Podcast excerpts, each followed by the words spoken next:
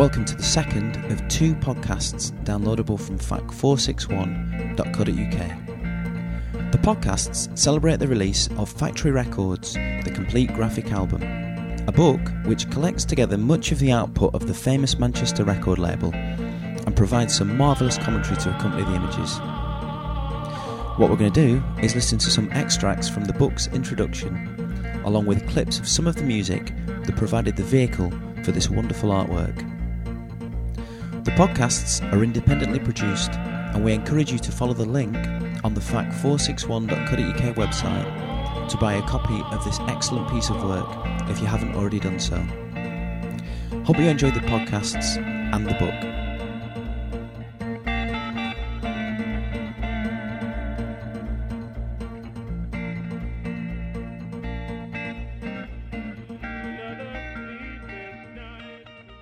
While Peter Saville may have laid the foundations of the factory style, he did not by any means design everything for the label. His departure to London in 1979, combined with increasing fees, lack of interest in certain briefs, and a tendency to deliver rather slowly, soon opened the doors for other aspiring designers. It also presented the opportunity for non designers to take responsibility for producing artwork. Bands including The Wake, ACR, Swamp Children, and even Tony Wilson himself had a hand in the design side of things.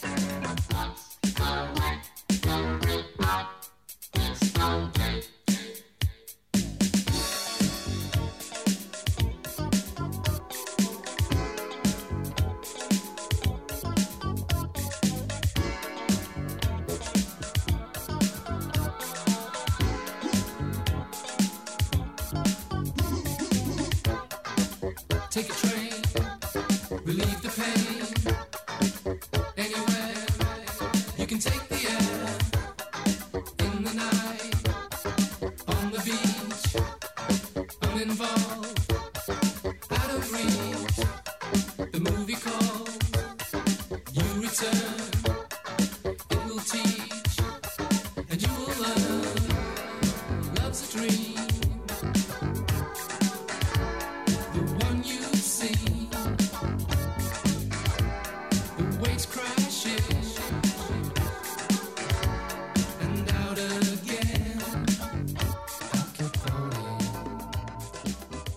Given the strong sense of community in Manchester and the cult following that Factory had already built up in a short space of time, it was not hard to find new design talent even within the music scene. With this came a range of approaches. Some of these new designers worked in accordance with the de facto house style set by Saville, but others took the opportunity to experiment. New relationships formed between bands and designers, ones which in most cases were mutually beneficial. It's fascinating to trace the evolution of individual designers and observe their development relative to the band.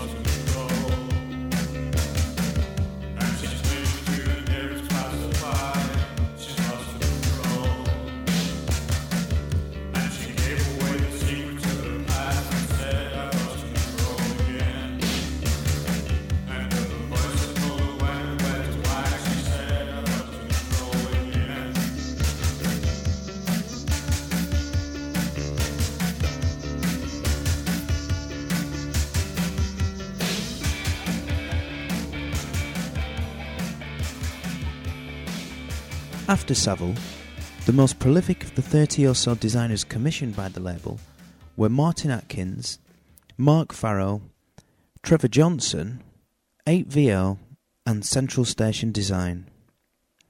Their distinctive approaches diversified the factory lexicon, with each individual body of work demonstrating a visual journey of discovery, from elementary exercises to sophisticated compositions. This rich assortment of varied practices is itself a microcosm of the design industry. Martin Atkins was one of the first independent designers to take on work for Factory after Saville, Atkins had worked with Saville on several projects, including Joy Division's album Closer. His own input was a deviation from the austere nature of this work, injecting a degree of graphic wit. The 12 inch design for FAC 18, Section 25's Girls Don't Count, is the antithesis of the 7 inch version designed by Ben Kelly and Peter Saville. Instead of industrial vernacular, the viewer is presented with suburban kitsch.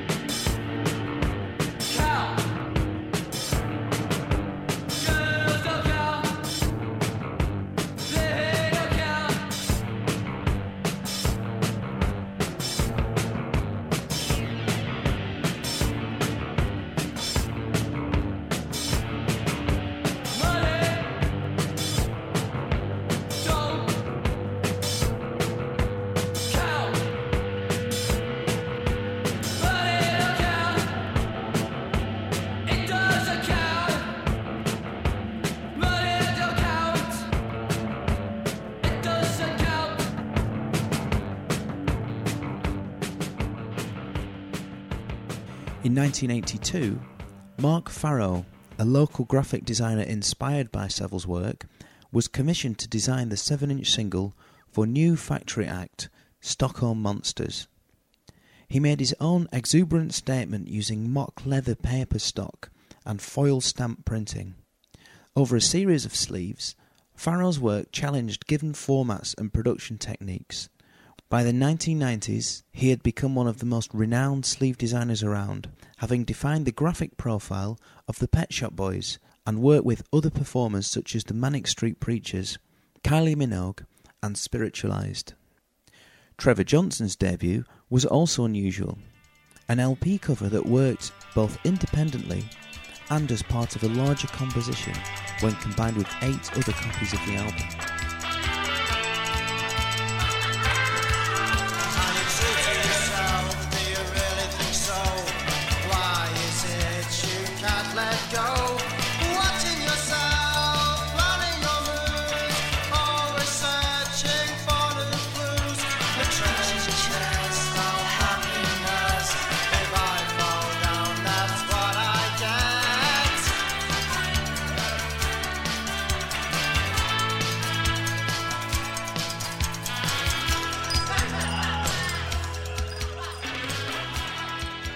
Johnson's highly competent appropriation of 20th century graphic motifs, iconography, and lettering would be a key attribute of his early work. By 1986, Johnson would be in partnership with Tony Panas, and as Johnson Panas, they would become key designers of the Manchester scene. Johnson has continued to generate a phenomenal amount of work, playing a key role in the visual landscape of contemporary Manchester. 8VO were established in 1984 by designers Mark Holt and Michael Johnston, with Hamish Muir joining the following year. Holt, who had previously worked for the label, was approached to design the Durutti Column's fourth LP for Factory.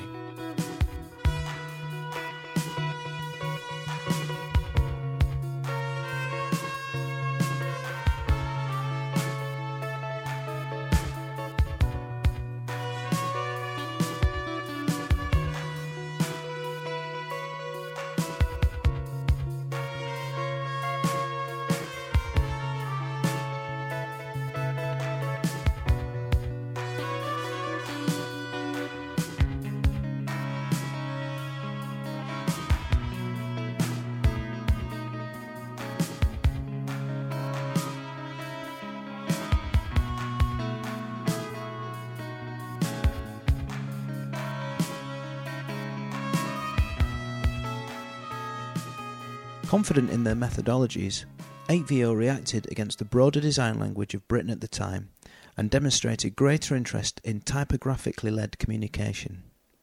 They recall Wilson's usual brief being, just make it better than last time, and saw such open briefs as an opportunity to experiment, drawing parallels between their own practice and the progressive nature of the Durutti Column's music.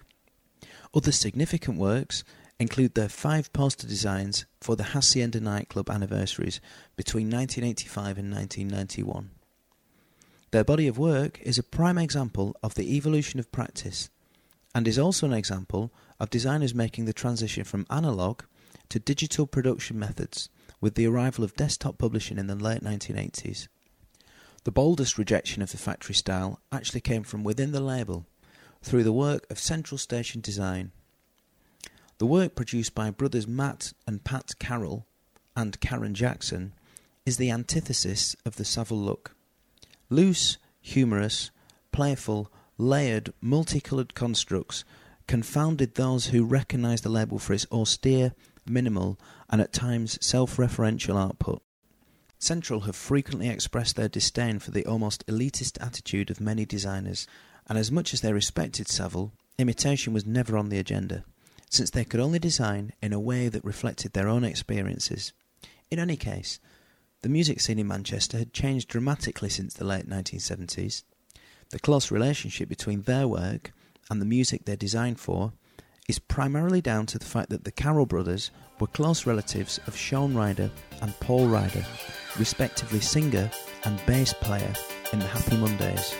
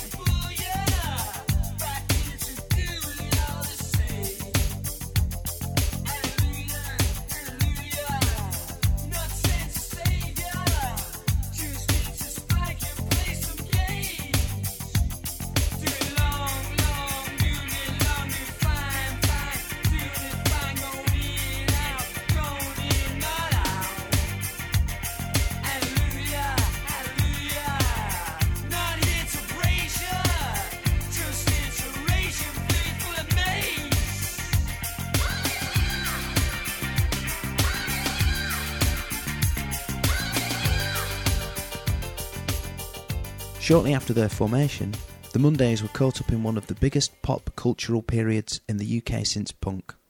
The rave and Madchester scenes brought together electronic dance music from the US with a homegrown brand of guitar based rock, and this fusion also coincided with the arrival of the drug ecstasy from the continent.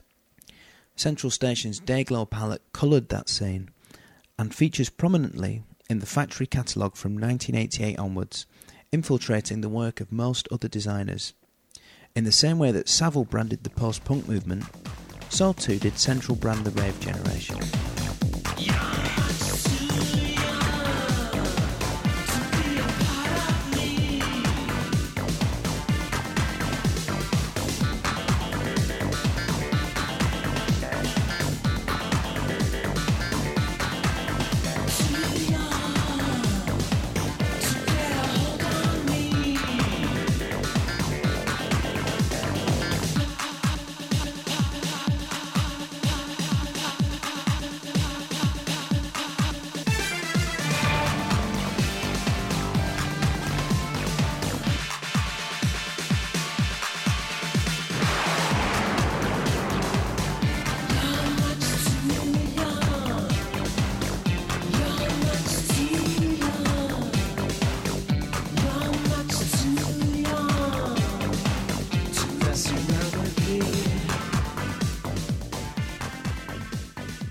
Factory's legacy today exists on many levels.